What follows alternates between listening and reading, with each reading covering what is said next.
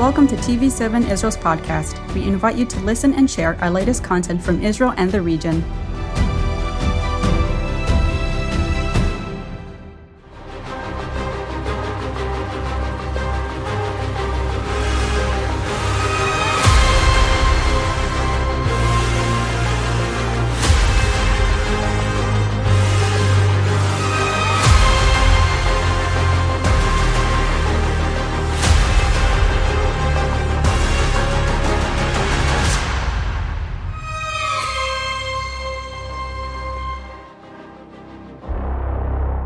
Hello from Jerusalem. This is Powers in Play, and our special guest today, we are honored and delighted to have with us Ambassador Kirsi Kaeto, the emissary of Finland, the representative of the government of Finland in Israel. Welcome. Thank you very much.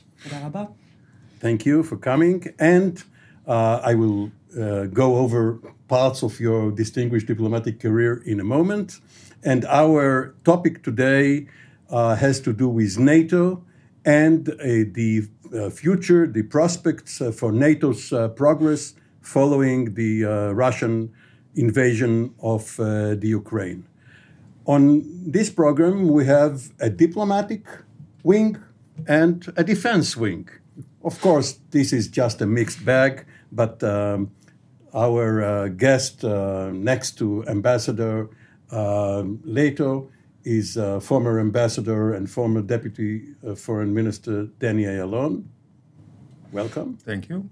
And on this side, we have two retired colonels, even though in Israel, retirement doesn't really mean that. It only means that you are drawing retired pay, but you are still very much involved and informed.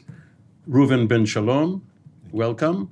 And Dr. Eran Lerman, in addition to your military intelligence career, also a former deputy national security advisor. Welcome all.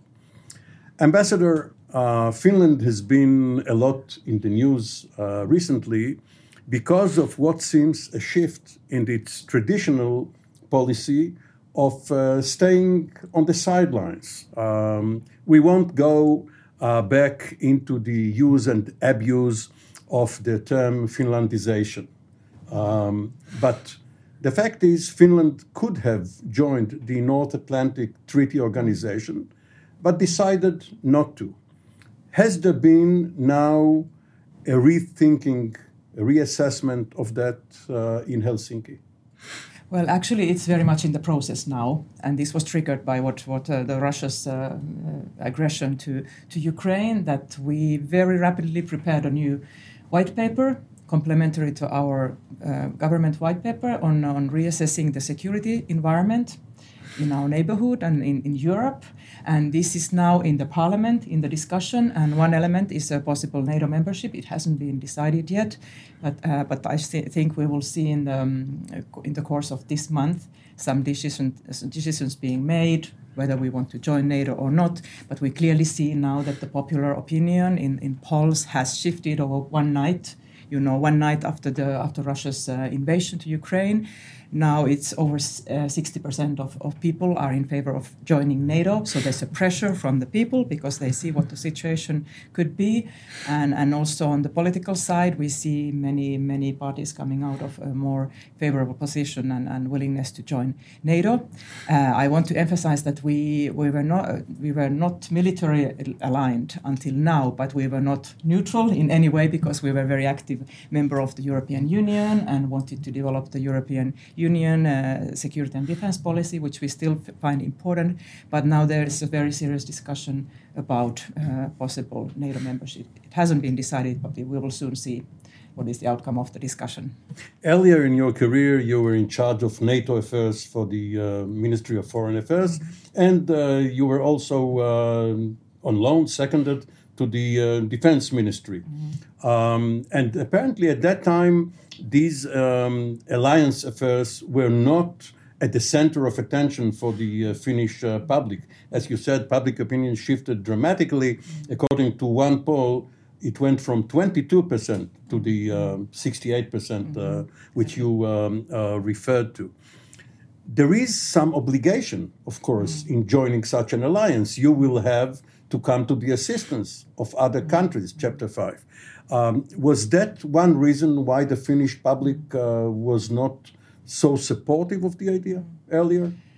I think we didn't feel the need to join NATO. We developed very close partnership with NATO since the 90s. We've been working with NATO in operations, in exercises, in all kinds of... We came, I think, as close to NATO as it is possible without joining, basically. We are very, very interoperable with NATO, and we always wanted to make sure that, you know, if we want to join, we had this NATO option all along, and one day if we need to use it, then there would be no obstacles. So...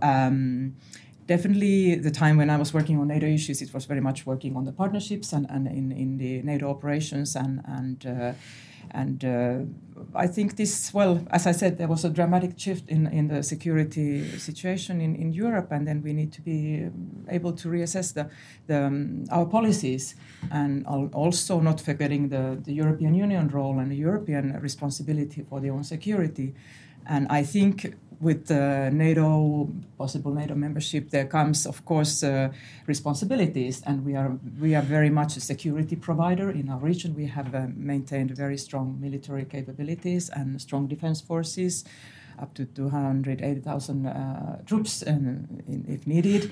And also there's a strong willingness to defend the country militarily if needed, actually one of the highest in the world. And then we have also, as I said, very strong capabilities. We just decided to buy 64 F-35 fighter jets from the US, which is a clear signal from the US as well. This was already decided before the Ukraine war started. So I think we always thought that, you know, if need be, we need to be able to reassess the policy, and now is the time to do it. Olli Ben Shalom. I wanted to ask you, it seems like you have everything that has to do with NATO besides Article 5. Mm-hmm. You have the military capability. Of course, you have the same ideas, the same ideology behind it, powerful military. So many things going on. And you partnership with NATO. You have full interoperability with NATO. So theoretically, you could even fight together. So is it now this awakening that, you know what, we have all of this, we should have just been a member, so we have Chapter 5? Yeah. Is that a calculation that you have? I think that's it. We don't have the Article 5 security guarantees, and although we feel very strong, you know, and our policy was based on very strong defense forces and then partnerships with close partners like US, of course Sweden is one of the main partners, and other Nordic countries, and then developing the European security and defense policy and capabilities, but it's not a military alliance. So, and then also we of course were developing and having good relations with Russia, one of the elements, and now this element is of course has changed fundamentally. So I think, and also the way we see that how much risks Russia is willing to take, how much they're able to mobilize forces, and also discussing about nuclear weapons and all that. So these are dramatical changes. So I think this made us to rethink that whether the current system is enough, and we will see the outcome very soon. And as I said, along the membership, possible membership, comes the responsibilities, and we are all very ready for that. Dr. Lerman, had you still been with the National Security Staff in Israel, how would you have assessed NATO's future when Finland, as well as Sweden, want to join, and other European countries in another part of the continent are being deterred or threatened by Russia not to join? Moldova, for instance. Well, I think we can break this into two very different sets of issues. First of all, the magnitude of Putin's mistake in assuming that the West is what his ideologues have been telling him, rotten, sybaritic, determined to live the good life without investing in defense. NATO is fragile. The Trump administration did very little to bolster the alliance, and the whole thing will fall apart in the face of a challenge. He couldn't have been more wrong. And the transformation of NATO by now, I think, makes actually a strong NATO, I would say this very paradoxically, a strategic Russian interest, because the alternative is a Europe led by a militarized Germany, which is enough to give all of us bad memories in this week. Chills.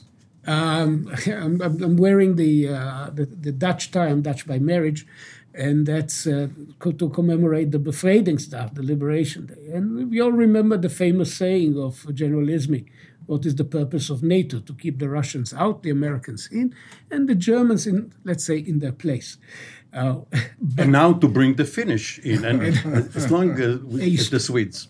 Now, a strong transatlantic NATO, in the full sense of the word, is actually a guarantee of possible stability in Europe. And that is what I would expect to see in this respect. At the same time, I also can understand not Putin's action, but the Russian position on the idea that NATO should extend beyond the Dnieper. That, I think, was never really a realistic proposition. Beyond meaning east of? East of Ukraine's regions extend beyond the river Dnieper, deep into Eurasia. And that was, I think, never going to be a realistic proposition. I think the leadership in Kyiv understands it. The European Union, on the other hand, is an important potential partner. And the tragedy is that there should have been, long ago, this idea that, I think it was Jim Baker who spoke about Vancouver to Vladivostok, a community of nations with common interests in the wake of Soviet collapse. In what direction? And Putin took it, well... East to west or west to east? Both. And, well... As the globe turns. As the globe... It is, a globe, after all. And I think Putin took Russia in a very different direction simply to protect the power structure that would not fit in this kind of Russia today, which would not fit in this kind of world. Danny Ayalon, please be on alert, because I'm going to ask the ambassador a question and then ask you to respond to it from the Israeli perspective. Why NATO? Why not a bilateral defense pact, security treaty with the United States? Would that not be enough? Because in Israel, of course, not really being able to be eligible for NATO membership, being outside Europe, which is good for Eurovision, but not for the alliance, we couldn't do it. And there were, of course, pros and cons regarding asking the US for a defense treaty. But in Finland's case, why not do that? Well, we already have very strong bilateral relations and military and defense matters with US and with Sweden in particular, also the other Nordic countries.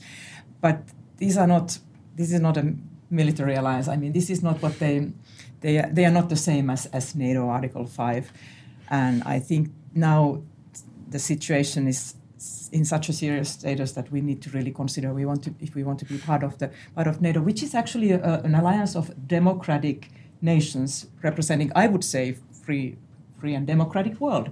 So and led by politicians. It's not led by military. It's a political military alliance. One may argue whether Turkey is so democratic. Well, that's another discussion perhaps. But anyway, it's a family of democracies, I would say. When Danny Ayalon hears Turkey, his ears stand up. Well, yes. I did drink Turkish coffee, but I call it Greek coffee. Go ahead, Ambassador. Sorry for interruption. So I think this is a serious time of thinking, and what do we need now to make sure? And this is, we are not doing these decisions against anybody, and we are doing it in order to secure our own security, to guarantee our own security. Sure. And also that I wouldn't necessarily speak about NATO expanding to sort of borders of Russia and so on. Actually, it's these independent and democratic countries who want to join NATO as members, willing to join NATO as members of the alliance. So there should be, we should clear in how do we express this. And we, of course, need also the bilateral relations and all that. But we are now also reassessing in this parliamentary discussion that, because it's still open what the outcome will be, that what are the alternatives? And these also, of course, was discussed as part of the subject. And then we will make the conclusion what is needed from our perspective in order to guarantee our security. So I want to emphasize no decision has been yet made. Ambassador Ayalon, there are Israelis who are against the defense treaty, saying that this will limit Israel's freedom of maneuver in many military initiatives and in the nuclear domain. But there are others who are for it, believing that this will deter Iran and others from attacking Israel.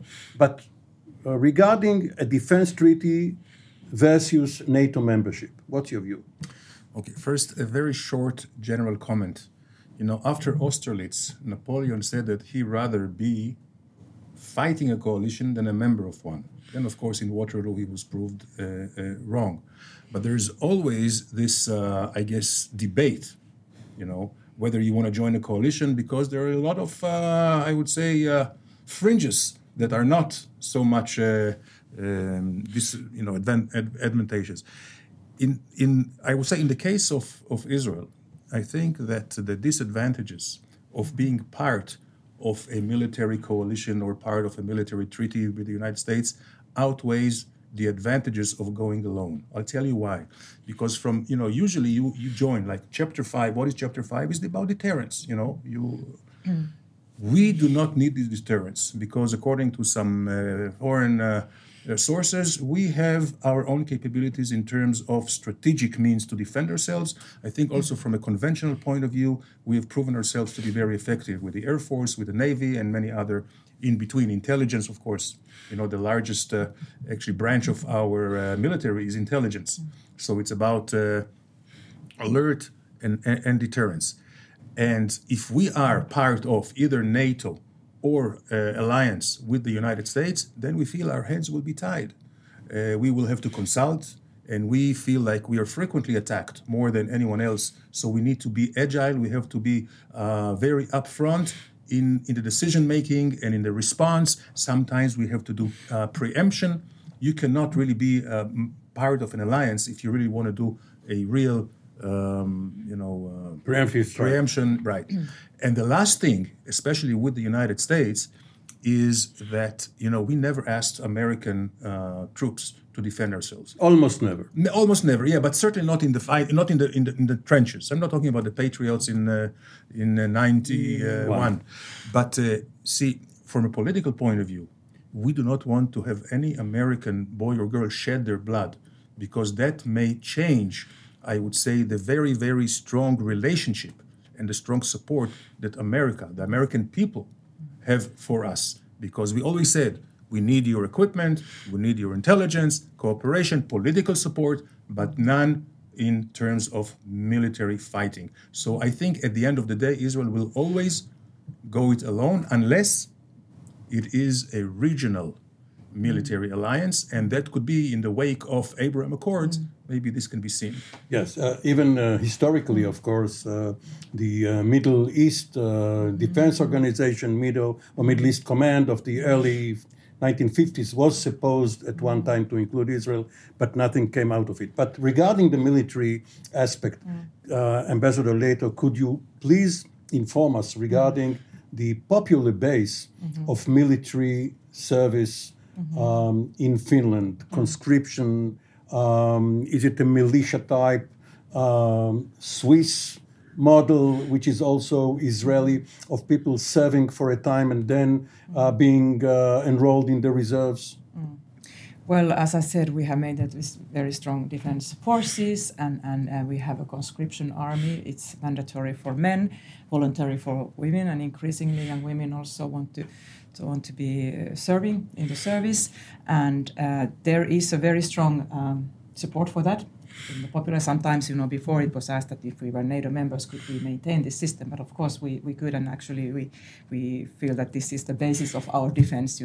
If we would join NATO, we would still very much be responsible and for our defense, including the 2% threshold of the budget. Absolutely. For defense. Absolutely, yes. We will now actually exceed it with the new acquisitions, with the new fighter jets being purchased from the US. We are also buying material from Israel. We will buy more now because we also increased our military budget as a consequence of the Ukraine war.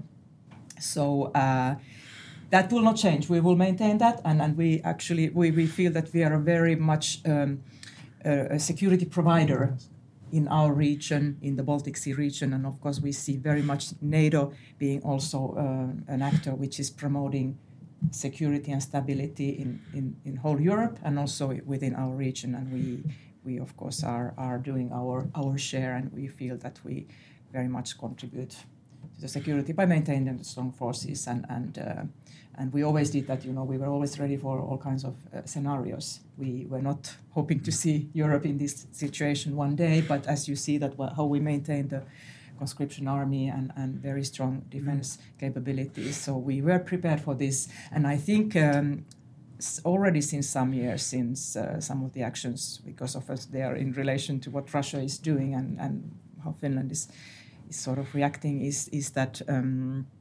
I think the army has become, or the military service has become something. It used to be a training organization, but I think now it's very much more a preparedness organization. So. Very well. And as an outsider, I don't think this is something new. For many years, I see Finland as a country that has a credible army, military.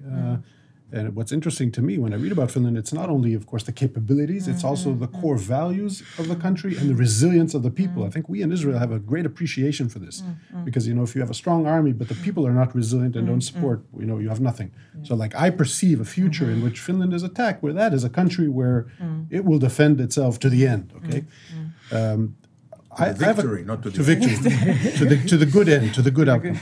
I have to ask, and I want to be careful because it's very typical for a bunch of Israeli men, where we can't solve our own problems, we can give advice to everybody else. So I'm not giving advice. But Finland has a woman prime minister. So, yes.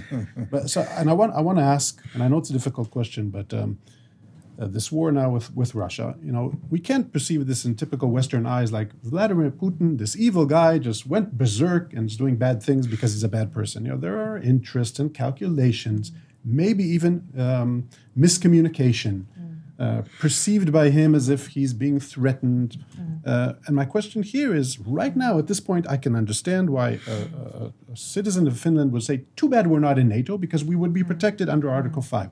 But right now, in this situation, if we move forward as we speak, as the war is going on in Ukraine, to join NATO, in fact, it will double the border that NATO has with Russia. Isn't there a risk that this will be perceived by Russia as aggression? And the Russians have said very clearly, you do this, I think they said this to you many years ago, you do this, there will be consequences. Now we already learned what they mean by consequences. So in a way, and again, I'm not giving advice, can't be this calculation, too bad we're not there. Maybe not right now, at least for the communication part, because ultimately they will be your neighbors. You will have to cooperate with them in a peaceful future. Certainly. So what do you think? So please, and yes, this is a very delicate moment, but on the other hand, the Russians would have to split their forces, which are already deep in trouble in the Ukraine, if they wanted to open another front. Please, Ambassador. Yes, it's a good question, of course, but we didn't. We were not expecting this kind of situation. We were prepared for that, and I think this has really changed the thinking in Finland, and going through the options that should we be part of NATO finally, because it's been a discussion. There was not a need until now. Perhaps we felt that our system was good enough, and one of the elements was having good and decent relations with Russia, and that's our neighbor, and they will remain our neighbor. So I hope that again one day we will have a different time in our relations, but it might not happen tomorrow. So and as I said, we are not doing these decisions against anybody. We are doing them in order to secure guarantee our own security. And if we feel that we need to take some action, I think that when we need to do it from our own starting point, our own policies and well, we will see. Now Russia has been, of course, critical about Finland or Sweden joining NATO one day, and we know that. We have heard it many times. At the same time, they have also said that it's up to Finland and Sweden to decide as independent countries what they want to do, what are their choices of defense and security choices. Then they have also said that there could be consequences, and we have to prepare for those as well if we want to take this decision, which we do it from our own strategic needs and assessment, and then we need to be ready for possible consequences. But what I've been saying now during the Ukraine war has been more or less what we have heard before. Of course, the context is a bit different now, but they are quite busy, as you said, in Ukraine at the moment. And I don't know, sometimes I feel that when is the good time to join NATO? If we want to join NATO one day, okay, if there are good days, then you don't feel the need to join the alliance. Then during the difficult days, somebody might say it's not possible to do it. So I think we do have to do these decisions as an independent, and sovereign country from our starting point, not to provoke, not to escalate anything, and definitely one day hoping to have, and we will see what, we can, we have an open channel to Russia also. Our president has been discussing with Putin and all that, as well as part of the international community efforts to try to have some influence to end this horrible, brutal war. So, maybe that's in a nutshell. Eran, I know you brought your responses from home, regardless of my question. I actually wanted to raise a new idea that came to me as you say. Of course, if and when Sweden and Finland join NATO, it more or less would turn the Baltic into a NATO lake. And the Russians would need some assurance at the level not of Putin as an individual, but the Russians as a people, as for the future of St. Petersburg and Kaliningrad. In terms of the existing territory, I know that Finland was abused and dear parts of historical Finland taken in the Winter War, despite the sublime heroism of the Finnish people. But in order to secure the situation, I think the Russians would need some kind of guarantee of the territorial status quo in the Baltic, as part of what would make it possible for them to swallow hard and accept a new reality. Is that on the agenda? Well, I think that you need to ask from NATO, for instance, and from as we are not part of those discussions yet, although we have intensified the information exchange with NATO since the Ukraine war started. So it's better to maybe ask NATO what the plans are there. But I wouldn't say that Finland or Sweden, we are not gonna attack Russia. We are not threatening anybody. I mean, this is absurd even think. Yeah, and I think Russian capability to feel threatened is as deep as the steppe. Yeah. I remember seeing a briefing that Israelis received visiting the Russian military academy. There were two. The first slide was of two ravenous wolves with bloody snouts. One was NATO. That's not to be. That's not unexpected. The other was the EU. Now, the EU is a ravenous wolf. I think squirrel would be a bit more in the... Sheep in wolf's clothing. but so the Russians' capability of feeling threatened is impressive. Although Iran, interestingly enough, they did not feel this threat or vulnerability in 1941 when they did not expect or did not prepare for an attack from the Nazis in the Barbarossa operation. So I think this is also something which is adjusted to their ideology at a time. Stalin was busy destroying his own army. Exactly. Yes. Your part of the continent, the Nordic countries, the three Scandinavian countries, and interestingly enough, we have seen former Scandinavian politicians such as Carl Bildt from Sweden, the former prime minister and then foreign minister, and Rasmussen from Norway, former prime minister and then NATO secretary general, come out with strong support for Finland and Sweden joining NATO. But is there also a subcontinental grouping for the four countries because up to now, Nordic countries, your main claim to fame had to do with peacekeeping forces, including on the Golan Heights, right? The Finbat, yes, Lebanon, and we had, of course, Trygve and then Gunnar Jarring and many other diplomats, and even a Finnish diplomat who tried to settle the differences between Israel and Egypt on the nuclear issue. Exactly. So is there also a shift regarding a regional subgrouping? Not to mention, by the way, that the best voice on Iran is a Finn, Olli Heinonen. Yes, yes.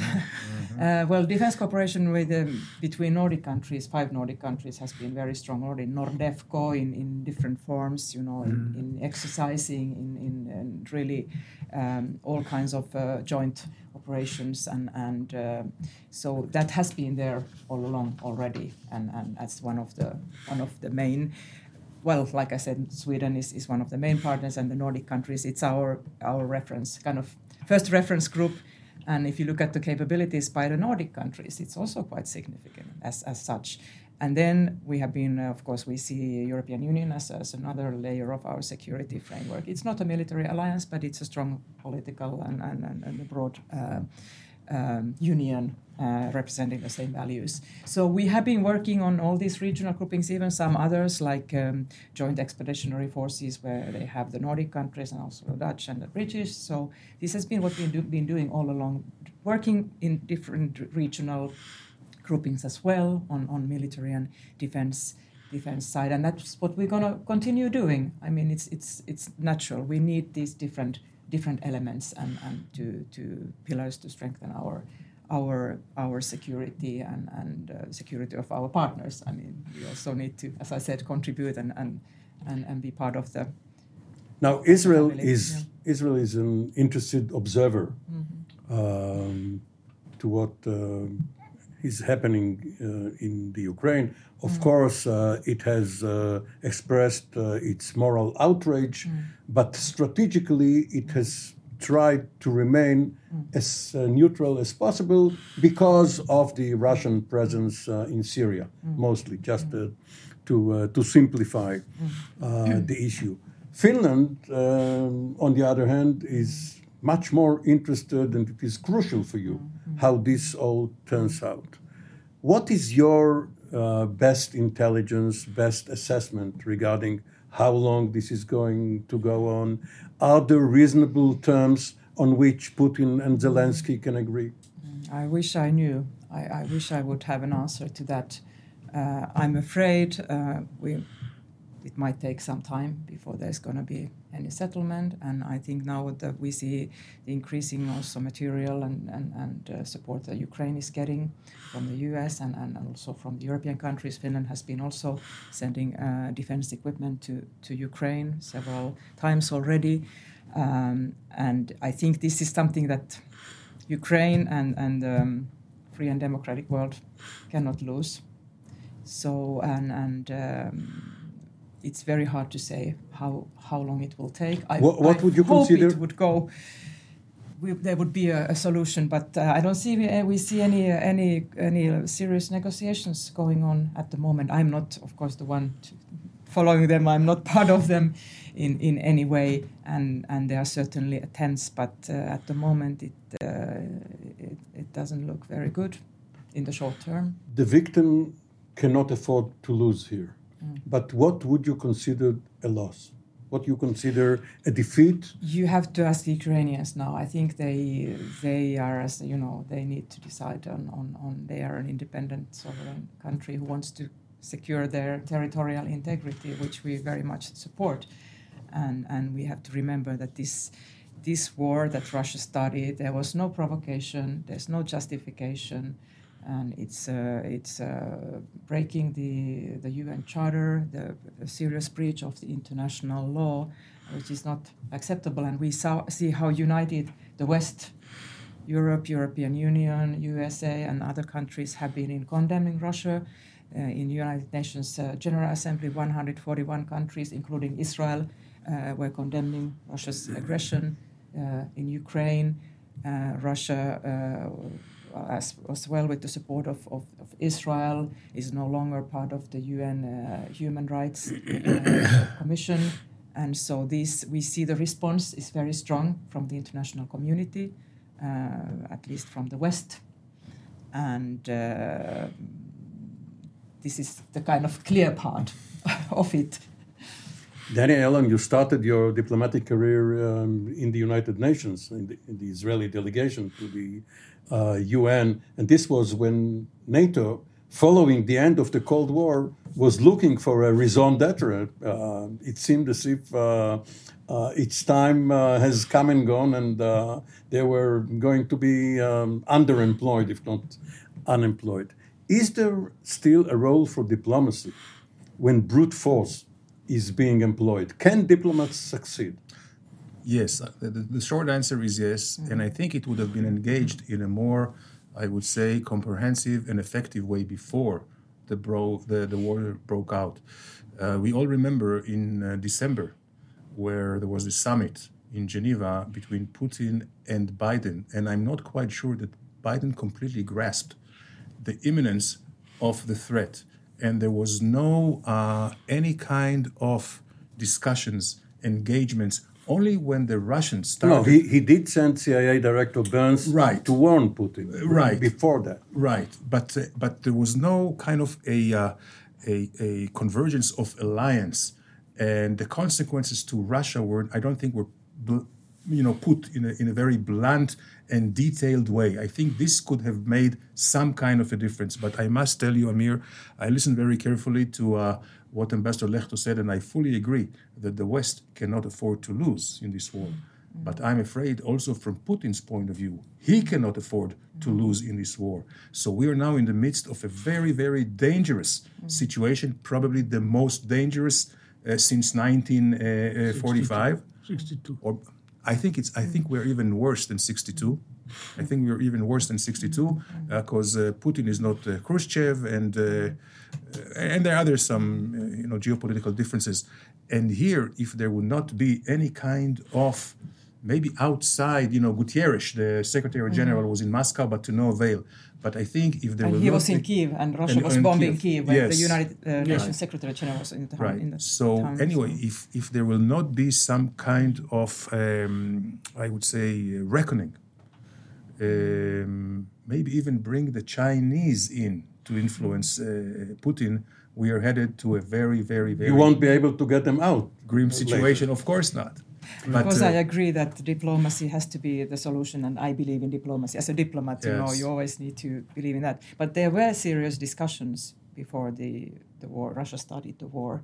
But there are certain principles that cannot be discussed, like also the NATO open door policy, which is fundamental principle of NATO, and also for, of course, us not being part of NATO, at least yet. So these are things that you can't agree on. Perhaps you can't... negotiate, but there were other elements that the West was ready to discuss, about arms control and transparency and all kinds of issues, and replied also to Russia's demands on the letters they sent to different countries. But of course, you cannot adjust some certain fundamental principles. Sure. But I really hope that there will be a diplomatic solution, and of course sooner than later. He has been mediating there as well. And I think now the most important thing is to offer the West to offer a ladder to Putin to climb down the tree. I'm afraid the currency that will be paid by is Ukrainian currency. But if you talk real politics, Ukrainian interest vis-a-vis the international, the rest of the world, I think that the Ukrainians will have to give. I'm saying it with a very heavy heart because it's not fair, and it was an aggression. But I think at the end of the day, in order to keep world stability and peaceful situation, I think the Ukrainians will have to give in. Ambassador, up to the Ukrainians to decide. Course, and I think today what you see in Ukraine and the spirit and the losses they've had, I mean, in human beings. Sure. There's no way Russia can keep Mariupol. Ambassador, you should know that Danny Ayalon's former political mentor is the Moldova-born Avigdor Lieberman. Yes, yes. And Danny's outlook is heavily inspired by what will end at the feet of Lieberman. I want to make a comment. I think a very short one. Sure. We have a lot of experience here with entities making up narratives. Mm-hmm. So they want to promote something, you invent a false narrative, and then it becomes reality. Yeah. And I think that's what's happening there. So Putin was able, in a way, to create this narrative as if NATO is against him, as if Finland joining will threaten him. The whole concept is misguided, and I think NATO has greater world challenges. We just mentioned China now. That should be the main focus of the rise of China, yet we're in this invented narrative that Putin created. I think diplomacy has a chance for a simple reason. Despite Lavrov's talk about the Zelensky, the Jewish Nazi, or whatever nonsense is now coming out of Moscow, which, by the way, makes me worried about their state of mind. Mm-hmm. And they're looking at what looks like an impending defeat, and that's really, I agree, that's dangerous. But they've already given up on going to Kyiv. This is not going to end in the bunker in Berlin. This is not really denazification. They have already modified their aspirations. So somewhere out there, there is a point of negotiation. Unfortunately, wars do not have a rigid time frame and are not pre-recorded like this show. So we can end and have to end our show while the war is going on. Thank you very much, Ambassador Leto, for coming to our show and blessing us with your comments. Danny Ayalon, Reuven Ben Shalom, Eran Lerman, thank you all. We will be back for another show of Powers in Play in a few weeks' time. Hopefully, by then, we will know whether the war is about to end, and perhaps whether Finland is about to join NATO, or at least hasten the pursuit. Too, and Sweden. Thank you very much. They came into the arm. We will be back.